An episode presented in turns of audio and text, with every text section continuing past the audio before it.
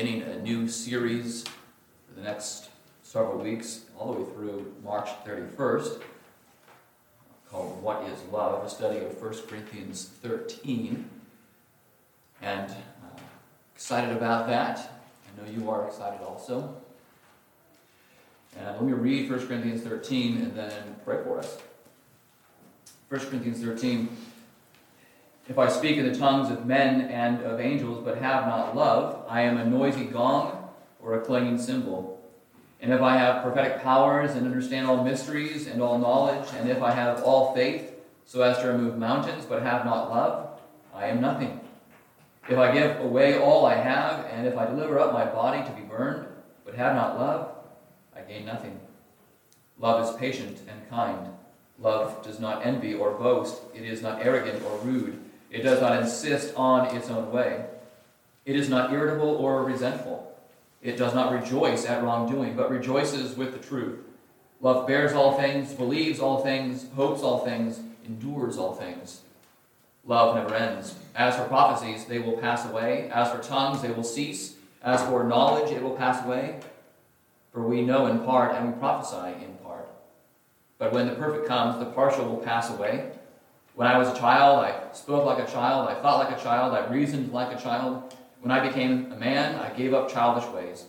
For now we see in a mirror dimly, but then face to face. Now I know in part, then I shall fully know, even as I have been fully known. So now faith, hope, and love abide, these three, but the greatest of these is love. Let's pray. Our God, you who are love, we come before you this morning during this ABF hour, and we are thankful that we have the opportunity for several weeks to study your word here in 1 Corinthians 13, and in particular to study love, the topic of love, but most importantly, Lord, the person of love. You, God, you are love, and you've given us your Son, Jesus Christ, who is love incarnate, and we are thankful that we have known him. We're thankful that we have been known by him. We pray, Lord, that our time this morning and throughout this series will be uh, edifying, that it will glorify you, and that we would, that the elders and I would uh, accurately portray what love is and how it's demonstrated and, and how it points to Christ and how we are motivated by Christ. Lord, help us also to be uh, mutually encouraged to, to demonstrate love to one another. In Christ's name I pray. Amen.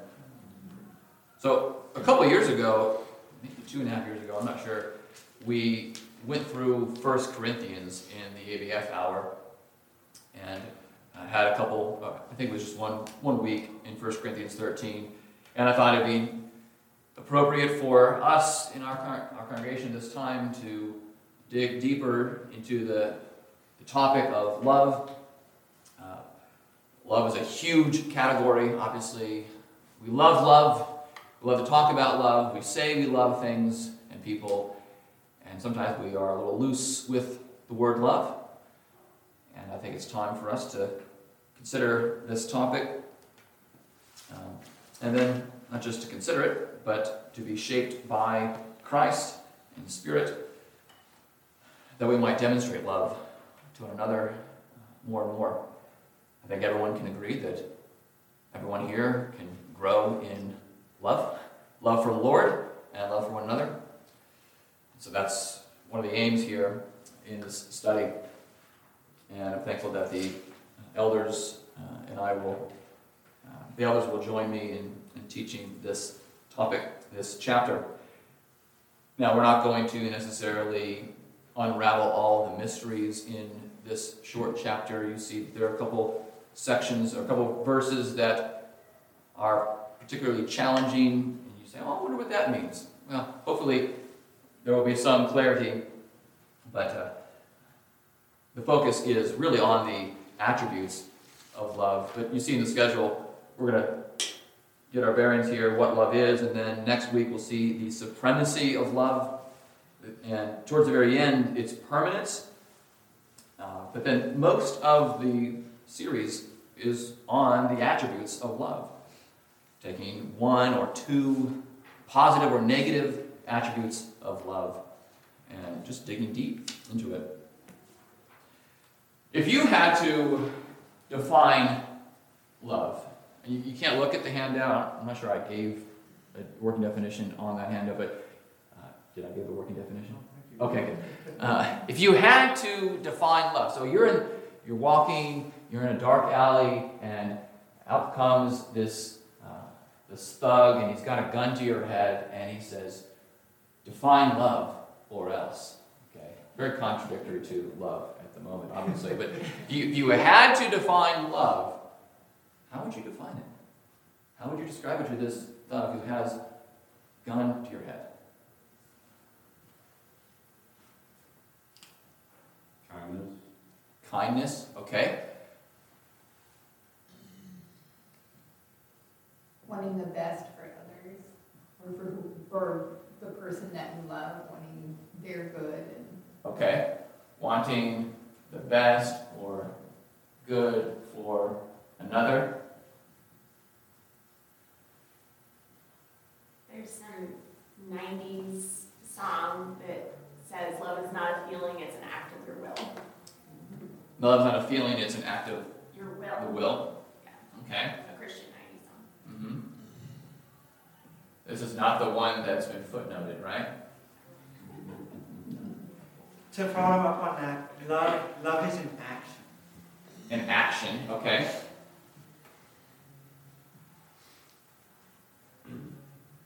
It's also something that's desired. Something that is desired, as in people desire love. Yeah. Yeah, okay. So we could say it's desirable.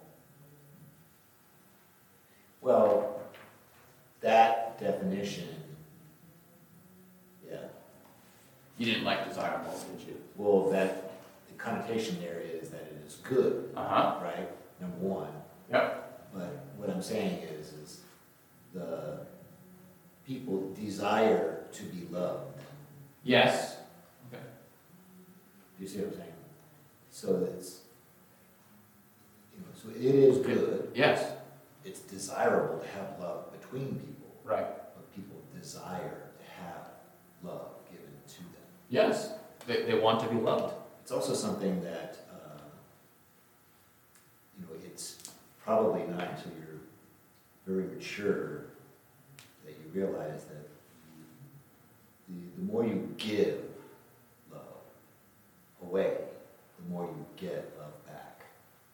So it's a, it's a, um, So, uh, what? Like an investment?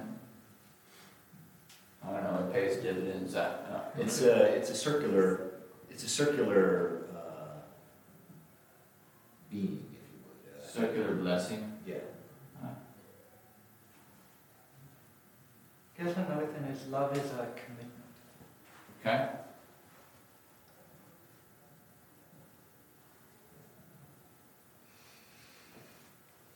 So if I say, I love my chicken Daquan, I mean, who wouldn't? who wouldn't, right? who would even dare think about eating her? Take one. Okay, right. So if I say I love, I love my chicken Daquan, is that the same thing as saying I love my wife Elizabeth? We'd hope not, right? Sure hope not. Am, am I saying I really want the, the best for Well, but you don't want any harm to come.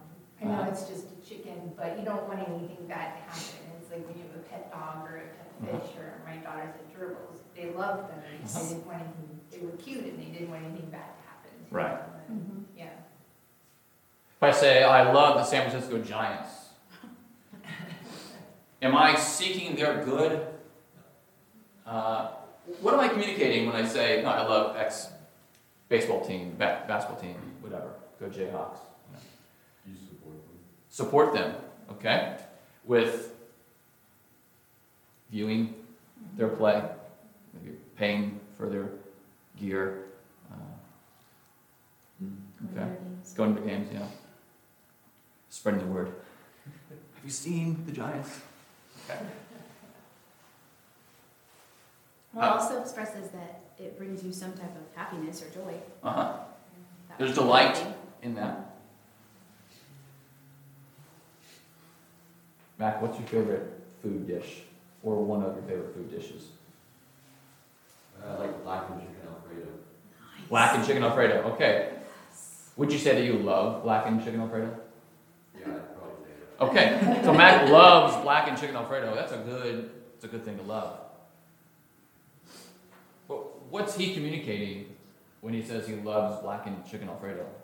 He enjoys eating it. He enjoys eating it. Okay. But not just enjoys eating it. He enjoys eating it more than, say, chicken wild rice, soup. I don't know. Or maybe you don't. Maybe you think that soup is better than ch- blackened chicken I Alfredo. mean, I'm not, not, I'll eat about anything. Okay. but there are some things, some dishes that you prefer to others, and you get really excited about when it's before you. So there's a, when we say love, there's a heightened delight in whatever that person or thing is. Okay. When Jesus says to love our enemies, is there a delight in them? I'm so excited to be around them. I just look for more opportunities to be hated by them. Uh, because I know that when I'm hated by them, I'm, I'm blessed by Jesus. So I really want to spend as much time around them as possible. What, what- what's Jesus getting at when he's saying, love your enemies? Well, one thing he's getting at, we should want the best for our enemies, which is for them to know Christ. Okay. Um, and if we hate them, well, we're not going to be then wanting to pray for them or share the gospel with them. Yeah. So wanting the best for them, which is the gospel of Christ. Who is Jesus Christ himself? Okay. Well, let's look at the handout there. Uh, thanks for those answers. Uh, some of this lesson is going to burst some bubbles um, to disabuse us of some false notions of love. And the first bubble to burst um, was produced by uh, C.S. Lewis in his book, The Four Loves. Okay? Now, I'm not saying he's entirely wrong in his thesis, but he spends, the book is about distinguishing kinds of love that the ancient Greeks used. Uh, two of those terms were used in the New Testament, other terms were used by uh, you know, men like uh, Plato and Aristotle. Uh, but he, ha- he explains four kinds of love. There's the eros love. We get the word erotic from that. And eros means the desire and the delight uh, that one has for another, typically of sexual kind. So one that spouses would have for one another. There is an storge, uh, which he believes is, is typically uh, used of family affection, the love that you have for your family, that close knit familial love is storge. Then there's philia, which is friendship love. And I love you as a friend.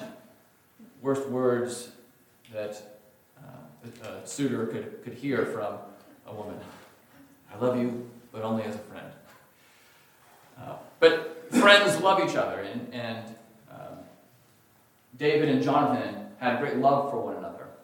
So, well, that's, that's great love of friend, and I know some people, like uh, the, the LGBTQ uh, movement, has tried to get those to, uh, to express uh, expressing the erotic love. And that's sad. Then there's also the agape love. And if, you if you knew any word for love, it's this one, isn't it? Agape. Um, that, that it's charity or it's the unconditional love that God has for us and that we ought to have for God and for one another. That's the, the highest version of love. Now, the words eros and storge are not really used in the Old Testament or the New Testament, uh, but philia is, uh, in fact, it, it used to mean, um, it, it used to have just the word for kissing. Philo was to kiss, but around the New Testament time, it came to, uh, it, it lost that sense in most of its uses. Though, how is philia used? How is phileo, the verb, used? Well, sometimes the word is used to speak of loving what should not be loved. Matthew 6, verse 5, uh, has the hypocrites, they love to stand and pray in public. And why do they love to stand and pray in public? That they might be. It was about them. It was about them, yeah. They, they might be seen. It wasn't Look how, about the prayer that they were giving to God. Right. about their demonst- demonstration of how yes, faithful right. It wasn't, uh, and Jesus is not saying you shouldn't stand and pray in public. I'm going to be standing and praying in public several times in about an hour. That's not what Jesus is going against. He's going against the hypocrisy. People who love to be seen and love to demonstrate their spiritual eliteness, if you will, through their prayers. But they love that, and they shouldn't love that. They phileo that. Matthew 28 or 23, verse 6, the scribes and the Pharisees love places of honor. Or Revelation 22, verse 15, this word is used to describe how evildoers love lies. You shouldn't love lies. You shouldn't love places of honor. You shouldn't love to stand and pray in public and be seen. Sometimes this word is used to speak of how we normally understand the word agape. So it takes on that unconditional love connotation. Revelation 3:19 says that the Lord loves his people. And one way that he demonstrates his love for his people is by chastening them, by disciplining them. In John 5, verse 20, this word, phileo or philia, is used to speak of the Father's love for the Son. That's noteworthy, because if we're, if we're just going to put all of uh, the uses of philia into a particular box and say, well, it's just the friendship love, and the Father is saying to the Son, well, I love you, but only as a friend, not really as family. That's not what he's communicating. In John 16, verse 27, it says the Father loves the disciples of his Son. And so the love that the Father has for the Son, he also has for his disciples. In John 11, verses 3, 36, in chapter 20, verse 2, it speaks of uh, Jesus loving Lazarus and loving John the evangelist.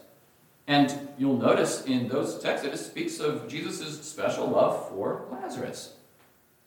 If, and his sisters say, Jesus, the one that you love is sick.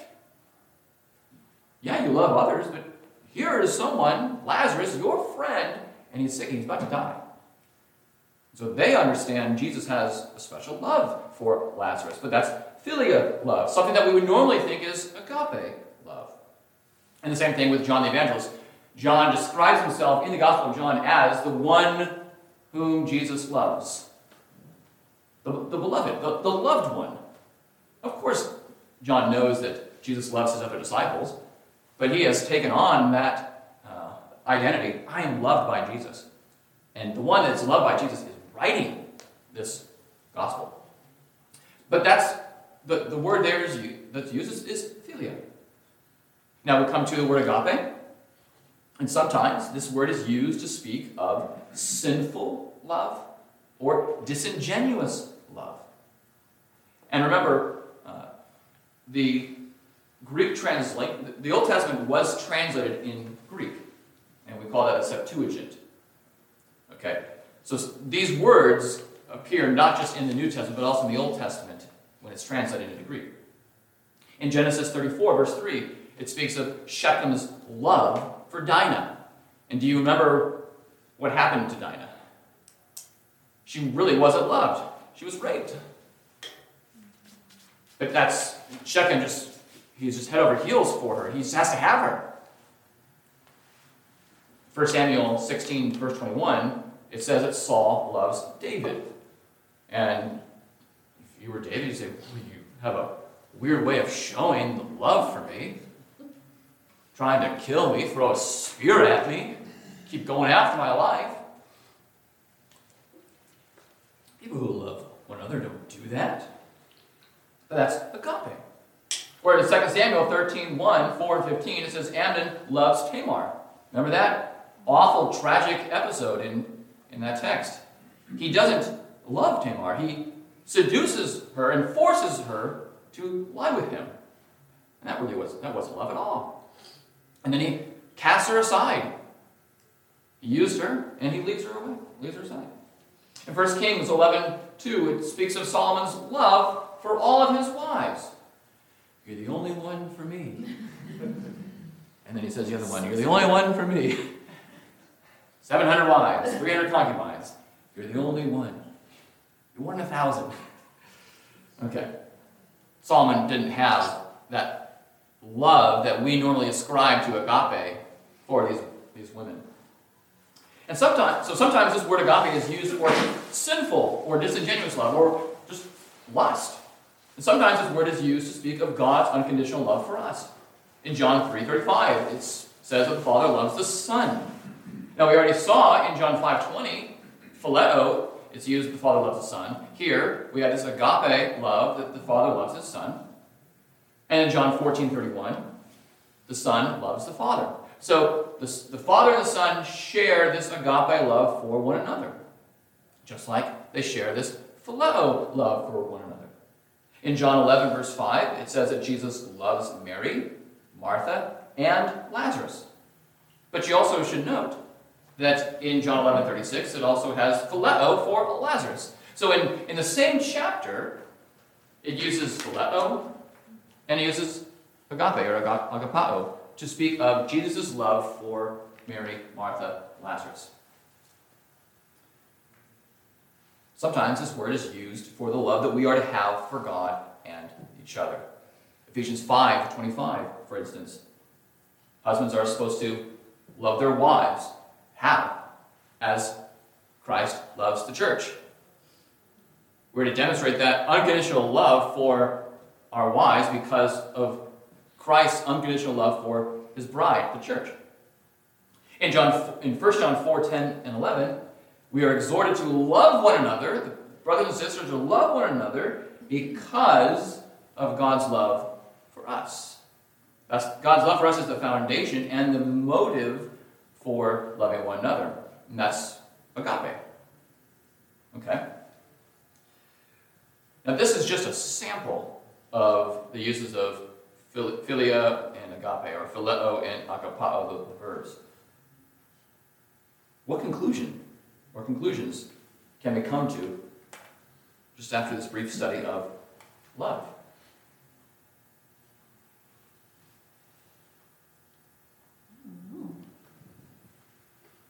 Because they're Well- both used for both negative, not good love, and then real, Yes, genuine love. Both are, both are. I'm glad you see that. Yeah, but that's confusing. Why? Well, I guess one thing we can draw out is it's not so much our love, but what the object of our love is. Are we loving something that's good or something that's wicked? Okay. Ooh. So the object is a peace. Yeah, yes. We also see that, uh, I mean, this is, uh, Elizabeth, what you're kind of hinting at at least, uh, disorder. Uh, so each of these loves can be disordered, uh, even though there's a right and proper uh, use uh, and direction that we see, purpose in the scripture. Uh, Each of these have been distorted by sin Yeah. disorder rather than the ordered nature of God. So Sin has that distorting effect, disordering effect. The major thing I wanted to help They're not exclusive either. They're not exclusive, as in you could you can have either both of you know, one or, or both of these. Well, uh, I mean, ob- obviously, you would hope a man and a woman uh, have uh, eros, Sure. right? Yeah. Otherwise, that's a significant part of, a- of what a marriage is. Yeah. One of the main purposes of a marriage, but you would also hope that they would have some sort of, of the other aspects of love.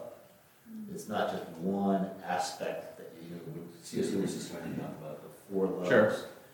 You know, I'm sure, I did not read the book, obviously, but, uh, you know, they're not, he's trying to describe four aspects of a single concept. Not different types, you know, there's types of it, which is demonstrated, but it's, it's all really, I think, you wrap it into one concept of love. Use one word for it in the Right. Translation, Right, we do. Mm-hmm. you know. So they're not exclusive when you think about the four loves of each other, you can have familial love and also uh, Kind of unconditional love. or- an unconditional love. You know, I love my grandson, love my children, and I love them unconditionally. So, And one more thing I'll say is like, this is the fundamental way that we relate to one another, uh, and there's love, uh, regardless of how that plays out, love the self in a relationship, or, uh, love, uh, it's typically some mixture of, uh, both things, but this is like our MO, uh, in everyday life, our entire social fabric, uh, Sure. yeah. reflecting God, of course. Yeah. In the Trinity. One of the things with that exercise, with this exercise that I wanted to communicate was, uh, don't just assume what the word, and when it's translated into English, what that is communicating when you come to it. Don't just uh, import, you know, one particular set meaning. Well, the Greek says it's agape, and so it has to be this unconditional love when we talk about Bible interpretation, we say context is king. Of course, that's that that's, it's helpful for you know interpreting life because we have to interpret things in context, in the relationship to words and um, history and society and archaeology and just relationships and all that. So when you come to uh, the word you know, phileo or ag- ag- agapao, let the let the context show you don't be so focused that well, it has to mean this. What I'm saying is, the authors were, um, John in particular, was content with using both of these terms synonymously. You know, so it's overreading when you say, "Oh, it, it says the father phileo is the son." Means he has some lower level version of love for the Son. What's going on? Is there a break in the Trinity here? No. Okay? We don't need to say that. Or we, we go to um, Amnon's love for Tamar and it's agape.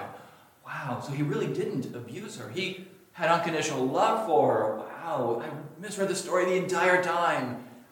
Because you're basing it on you're putting too much weight you know, a set definition of love in a particular verse. We want to So avoid. you're also saying that there's no hierarchy of, of the four loves as you said. this. the Yes. class. There's no hierarchy of love necessarily. Correct. Okay, so what love is not? And I have four answers to this question. What are some common misconceptions about love? But I don't want to give them to you yet. I want to hear what you think, and you might actually hit these that I, that I have here. And I think we could say a lot of things that love is not. So I'm not restricting the answers to four, but I want to hear what you guys have to say.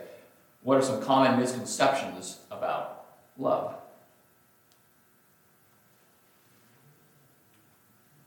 Acceptance slash tolerance. Acceptance slash tolerance. So if, if you love me, you're going to accept and tolerate anything and everything I do, anything and everything I do and say.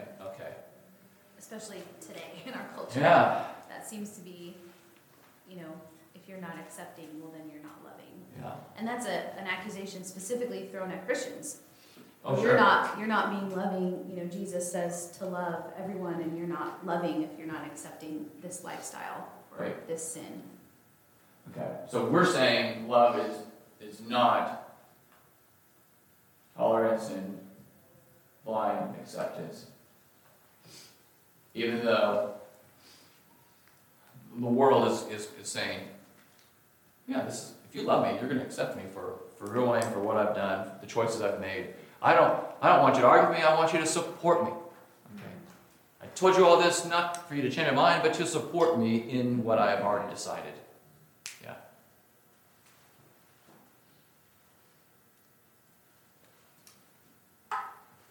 What else? What else? That it's permanent, unchanging. Okay, uh, it's permanent, unchanged. This is This is a, a misconception that you're saying is, Yes. A, that, number one, that's permanent. Yeah, because as, you know, as Liz- Elizabeth just stated, basically, uh, you could love someone and then that their actions and activities, what- whatever they're doing, lead you to say, I cannot, I cannot, I do not condone this. I may, so therefore my love for you as I, that I felt at first is changing. I still have, uh, you know, filial, basically, you know, brotherly love for you. I care about you, but I am not going to accept you, and I, you know, and I don't want you in my life now because of the things that you're doing hmm, you know, so there's, you know, it's part of life, basically, that, when you first fall in love with someone, when you first meet someone, when you're first involved, you know, the, these emotions Yeah. are very strong. But over time, those emotions don't last, and the love has to mature and, and become something greater or lesser. yeah, there's this idea also that you, you can fall into love with someone and then you fall out of it. And, you know, 15, 20 years later in a marriage, you say, well, why are you guys getting divorced? I just Oh, I just fell out of love for him. I Just fell out of love for one another. Just so you know, Jesus did not give that as a ground for divorce. When he, when he spoke of the two grounds. Fell out of love. Jeff- Jefferson might have had it in his Bible, though, I don't know. Uh, what else? What love is not, but it's a misconception of what love is. Well, one that we see in our culture is love is a feeling which has no mm-hmm. obligations that come with it. So like a woman who a couple of years ago published an article saying, I still love my husband, but I'm divorcing him. Yeah. You know, like I can love him, but there's no commitments or obligations that are expected of me because of it. Mm-hmm. Yeah.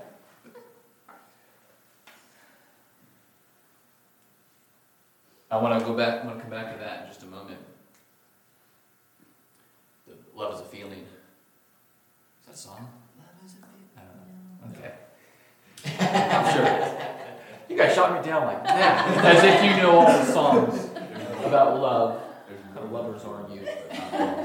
What was that? There's more than a feeling, but not love is a feeling.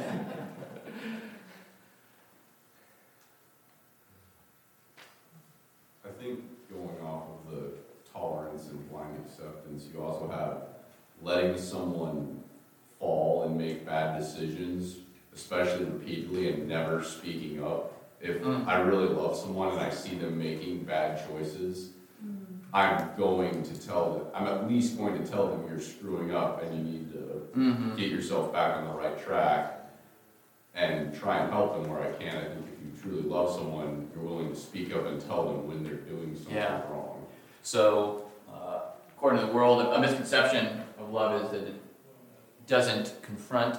It's it's not it's not speaking the truth in love. It's not speaking the truth. It's just it's permissive. It's allowing uh, that person's choices to run their course.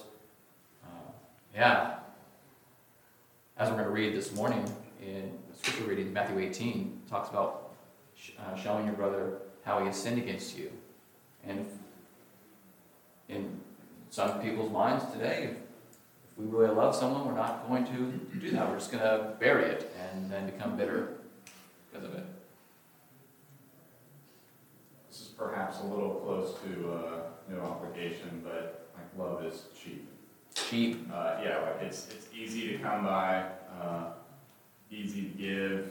We kind of treat it in a trite way. I think sometimes it's the way we use love. Like, I love, you know, my Starbucks, which I hate Starbucks, but, you know, like, you know, pe- people. I want to go ahead and boldly confront you. Oh, oh, we will go to the scripture here. Uh, But, you know, just, I mean, our language, but then that's also, uh, that's porous into relationships as well. Yeah. Well, I think an obvious one is um, love is not lust. I think the idea that simply lust or attraction yeah. is love. Yeah.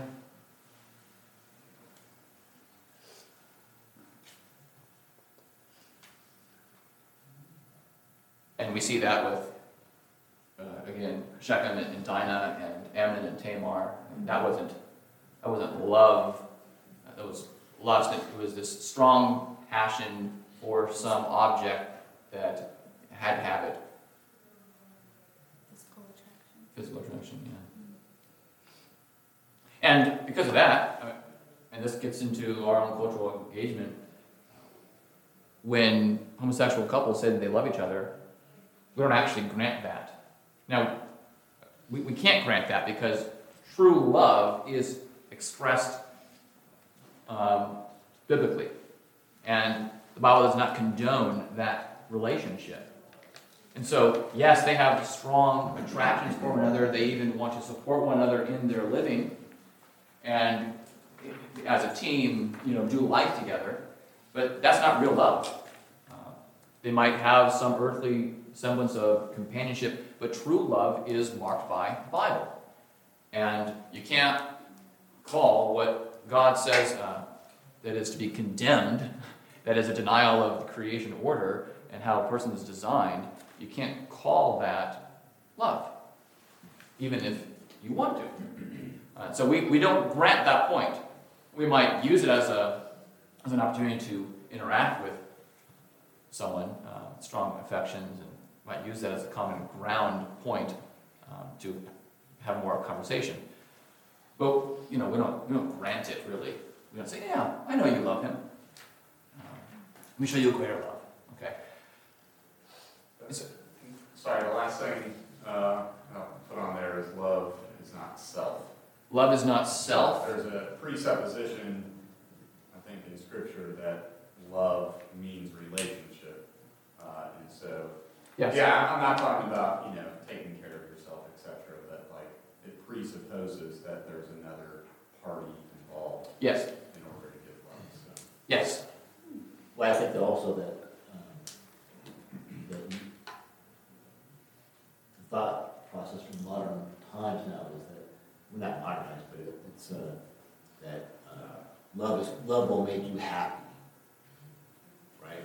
Love is gonna cure things in your life somehow, right? That, uh, it's gonna make it better. It doesn't always make it better. There's a lot of heartache that comes with love. Yeah, especially when you know that love is not self. it's involvement with the life of another. What was that? It is self-sacrificing. Yeah. Well, we're not talking about what love is. Oh, sorry. Come on. My bad. Oh. Sorry, Which, sorry. Keith, Keith, in the the very nature of what you're saying, love will make you happy. The focus is on self. Right. Yeah, and, uh, Right. and, and I've had several young soldiers, uh, you know, talk about marriage with them and, well, isn't marriage to make you happy? My own. Interesting concept. Ugh. Yeah. If by that you mean happy in Jesus because he is using this, pers- this person as a means for your own sanctification, then yes. I think they were Try. not on that train. I, I, I shared this once or twice. There was this one couple uh, that I was doing premarital counseling for, and I asked, I always ask the couple, why do you want to marry him or why do you want to marry her? And he said, because I want to be more like Jesus.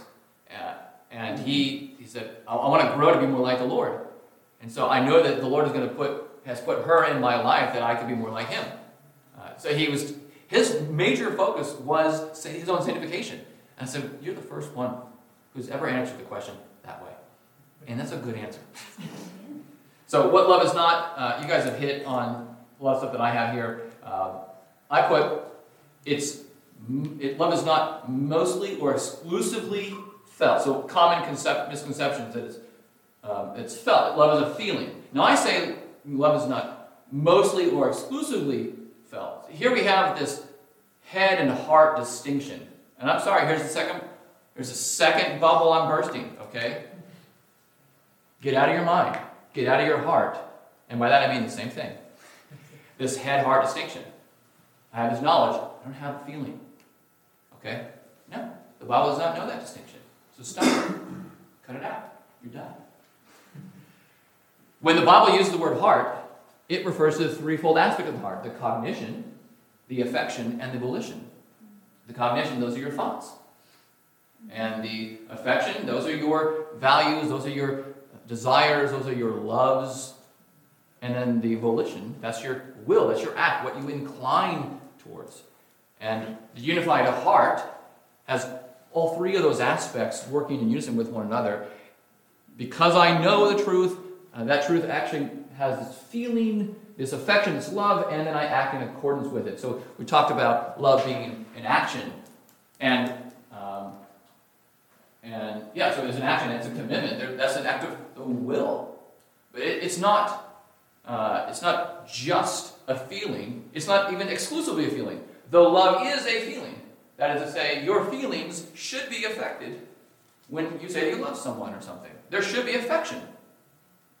You should be. Because you're not, uh, you shouldn't have a divided heart. You are to love the Lord with all your heart. And by that, he's not saying simply, love me with what's in your mind. Okay? Or just love me with the things that you do. Love me with your affections as well. Have all the feels, all the right feels, because you have the right knowledge, and then you will uh, have the right action. So, we, we are right to push back when someone basically reduces love to a feeling, but we are wrong to say that there's no feeling at all when it comes to love. There ought to be affections. Because that's who we are. Human beings have that cognition, affection, and volition.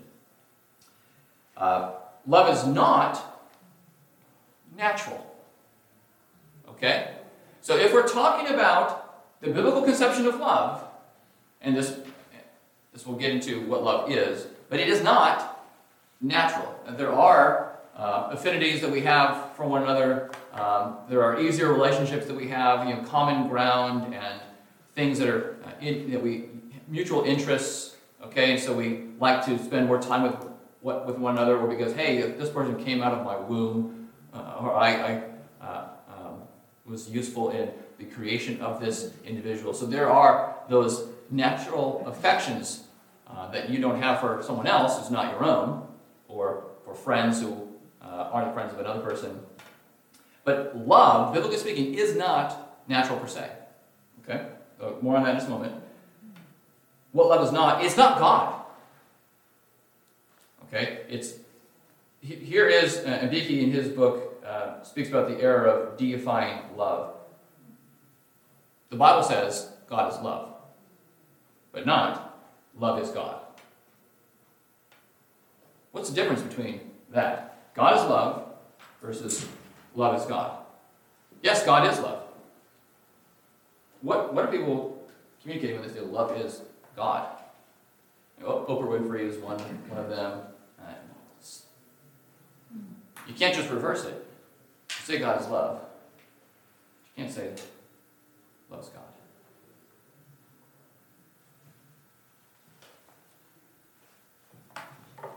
Well, if Joan were here, she could tell you the, you know, how the sentence is structured. Thankfully, I cannot. But the, the, the idea then, you're putting the, the subject basically, and the object in, in reverse Mm-hmm. order, which changes the entire meaning. God is love, and God is this, this great, the greatest entity, right? Whereas love then is God. Now, love is the greatest entity and not God. Right, God and is subjective, subject to Yeah. how the, the feeling of love, however you want to, define love. yeah, Which is idolatry. which is idolatry, yes. Joseph, you want to know this action? Did I get the subject and the object thing right? And Yes. we- And we definitely see this in the culture because if love becomes your God, the moment you feel out of love with like your spouse, Mm-hmm. you can justify divorcing them. But the moment you feel out of love with your family, you can justify cutting them off because, oh, you don't love them anymore, and love is your God. So- Right. Also, it's, it implies that God will always act in whatever you feel is a loving manner. Yes, God is God is subject to your own. subject to how, you- look. so there, because God, uh, you know, He loved Sodom and Gomorrah, but he destroyed them. He loved the people, but he destroyed them because they were wicked in his sight. Doesn't mean that, you know, that God won't punish you, even though he loves you. You do it with your children, right? Why wouldn't he do it with us? True. So, wait a minute, And- you're saying Oprah is incorrect here? Uh, yeah. We've already had one disagreement earlier about Starbucks, and now we have Oprah and Two strikes. Another, what love is not, is romantic compatibility. Uh, and i- if love were exclusively or primarily romantic compatibility, then that's when you have all, that's when you have the importance of all those personality tests. Okay?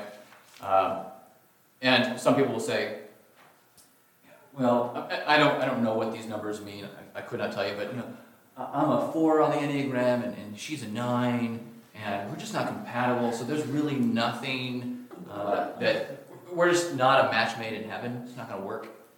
Um, but oh, she's, you know, he's a six and, and I'm a three. I don't even know if that would be compatible. Okay, so I, I don't I don't know all those, though I do have legitimate concerns uh, regarding the Enneagram. But there are many other personality tests that try to bring you together and say, well, you are compatible, therefore you're the best. There's the best possibility for love to be demonstrated here. Love is not romantic compatibility. You guys, if you got married, you have had to learn to be flexible and to, to give and to take and and yeah, there's some initial compatibility. You get along well, or you love to you, li- you like some of the same things, but the other things you don't share, or some things that might annoy you, or you be annoying to them.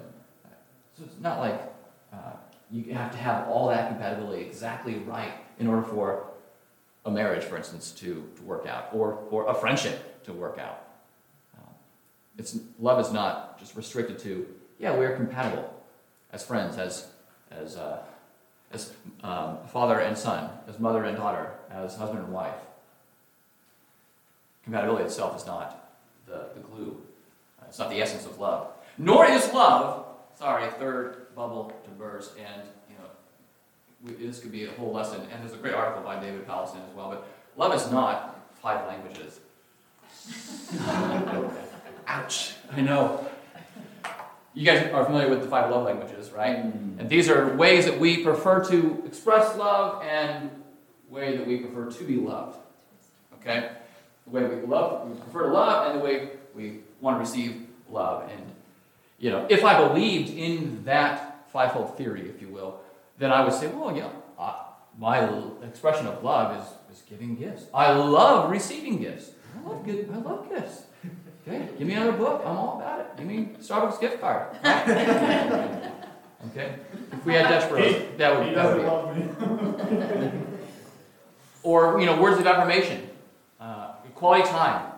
Yes, I, I think all of us love all of these things, and we want to express love in these ways, but we are myopic, uh, we are um, restrictive by saying that love is only one of these for, for him or for her. And you just have to figure out how he wants to be loved, how she wants to be loved. And then, once you figure that out, you're going to be, you know, on the road to success. But here's a problem. Uh, and- I think it's David Powlison or Ed Welch, one of them wrote, Love is more than five languages. Okay, is, let's, that's too restrictive, it's too narrow. But more than that is, again, the focus is on the self. I want words of affirmation for crying out loud. That's how I am to be loved. And when you don't get that, when you do not give that to me, you're not loving me. Now I have a problem. So now the focus is on how I am to be treated. Should we give words of affirmation? Yeah. Should we give gifts to people? Yeah. Should we spend quality time with people? Absolutely. Those are good expressions of love. But when you're not getting those things and you say, that's the dominant language that I read, that I speak in this relationship, well, that's a big problem. Because everyone is going to let you down. Your spouse is not going to give all the words of affirmation that you want her to give.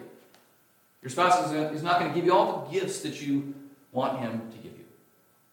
And certainly, the spouse is not going to spend as much time as you want with that individual. We all let each other down. Or we have the potential to let each other down all the time. So, love is not five languages, it's more than that. It's different from that. So, what is love? Uh, this is um, bottom of your handout there. Well, in a word, it is in the following verses in, in 1 Corinthians 13, which I read. That's what we're going to be looking at this entire study.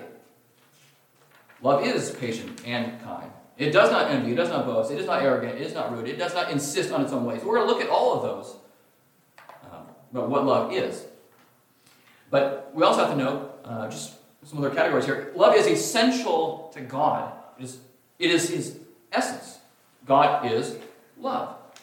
1 John 4 8, 16. Now, there's another bubble to burst. This is number four, isn't it? I told you I was going to burst some bubbles today. God is not primarily love. So people will take 1 John 4 8 and say, it says God is love. Therefore, that's his dominant attribute. That's the, that's the attribute that moves him above any other attribute. And this is wrong headed thinking. This is denying what's called the simplicity of God. God is a simple being. Now, that's not to say he's very easy to understand. Okay? But he is not composed of any parts.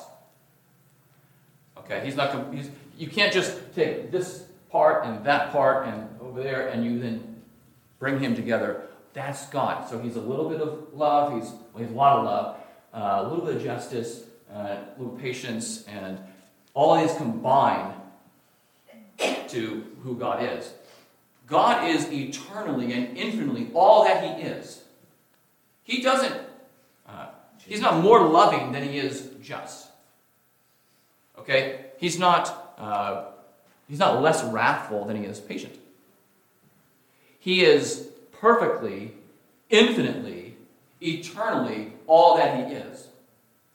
There is not one attribute that dominates, that overrides, or that um, rules over all the others. But that's a mistake that too many Christians make. And sadly, the simplicity of God is a doctrine of God that has been attacked over the last number of uh, decades. And it is sad. And, and even some in our own Reformed camp have attacked his uh, God's simplicity. Well, he describes himself as I am. That's it. In other words, I, I have been, I am presently, and I always will be. Uh-huh.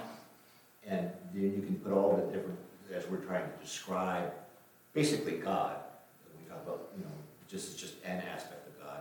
Yeah. But he is, you could say, he's holy, he's righteous, he's omnipotent, he's omniscient. He, Right. And you, as you go on and on and on, but all those are just parts of a whole. And there's no, as we said it in- with love, you know, for the four descriptive words of love, there's no hierarchical status. Right. So there's no hierarchical status to however you want to try, words you want to try to use to describe an aspect of God. Yeah. So here, here's one issue with saying that one attribute uh, dominates the others, or he's more of one attribute than he is of the others. If, if he is, say, more loving than he is just, that means he has some room to grow as far as his justice is concerned. He's not as just as he, as he can be. Maybe he's working his way to maximize his justice. And so he's not perfect, he's not infinite in his justice. He's, he's growing, he's a God in process. And again, that's called process theology, God in process. He's growing, he's learning, he's interacting with people, and so as uh, he's taken his own providential punches, you know, and he's, bent, he's bending his will in part to the wills of his creation. Putting a limit Yes, but God is, again, infinitely, perfectly all that he is, whatever the Bible describes, however the Bible describes of God, he is that with um, the highest level, if you will. Okay, there's no room to grow. He is perfect, and he's eternal. So love is harmonious with God's other attributes. Love jives well with his justice, with his hatred, with his wrath, with his goodness, with his patience. Love is not in conflict with any of these. In fact, he is wrathful because of his love. Because of his love for his own justice, because, uh, he, because of his holiness, he demonstrates his wrath. Love is eternal and infinite. That is to say, he is always and without limits love. Love is supernatural. So I told you love is not natural. If we're, we're talking about the biblical conception of love, it's also fruit of the Spirit, right? And Jesus tells us to love one another. Jesus tells us to love our enemies. And you don't do that on your own. You can't muster that love for a person. It has to come from outside yourself. It has to come from above. It has to be supernatural. It is a gift from God to you. And that tells us it's, it's not coming from within, it's coming from without. It is supernatural. And it is also grounded in the gospel.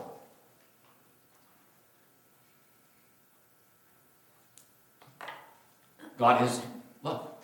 And he demonstrates that love through the gospel, Jesus Christ. All of the descriptions of love in 1 Corinthians 13 patient, kind, doesn't envy, doesn't boast, and on and on. These are all grounded in Jesus Christ. They are all exemplified in Jesus Christ. If you want to know what love looks like, you look at Jesus. Right? And so, yes, we are to demonstrate love. There's the imperative, the command to love. That was a long bell. yes, we are to show love, but only because of God's love for us, because of the indicative, that foundation. God loves us. We are first loved by God, and then we love. So, this is why we begin, this is why we will end with uh, the series with God. You see, the very end of the series is on triune love love the Father, love the Son, love the Holy Spirit. And so, here's your working definition. This does not apply to, say, loving the Giants or loving black and ch- uh, chicken Alfredo, okay? Those don't count within this definition. The working definition, and, and Carrie uh, was on to something here. This is just my own conception that I've, from my own reading of Scripture and systematic theologies. Yes, it's a working definition, so we can improve upon this. It's not the end all be all, but here it is. The giving of oneself for the good and the delight of another. The giving of oneself for the good and the delight of another. And my proof text for that is John 3:16, which I don't think I need to tell you what it says. Okay? Let's pray. Our loving God, we thank you for the opportunity this morning to begin the series in 1 Corinthians 13. Help us, Lord, to study the topic of love. Help us to reflect upon the life and ministry of Jesus Christ, uh, who is love. And then help us, Lord, also to love one another uh, as, as Christ has loved the church, and to love our enemies as well, even as Christ has loved us who were formerly his enemies, and he has made us his friends and his own beloved.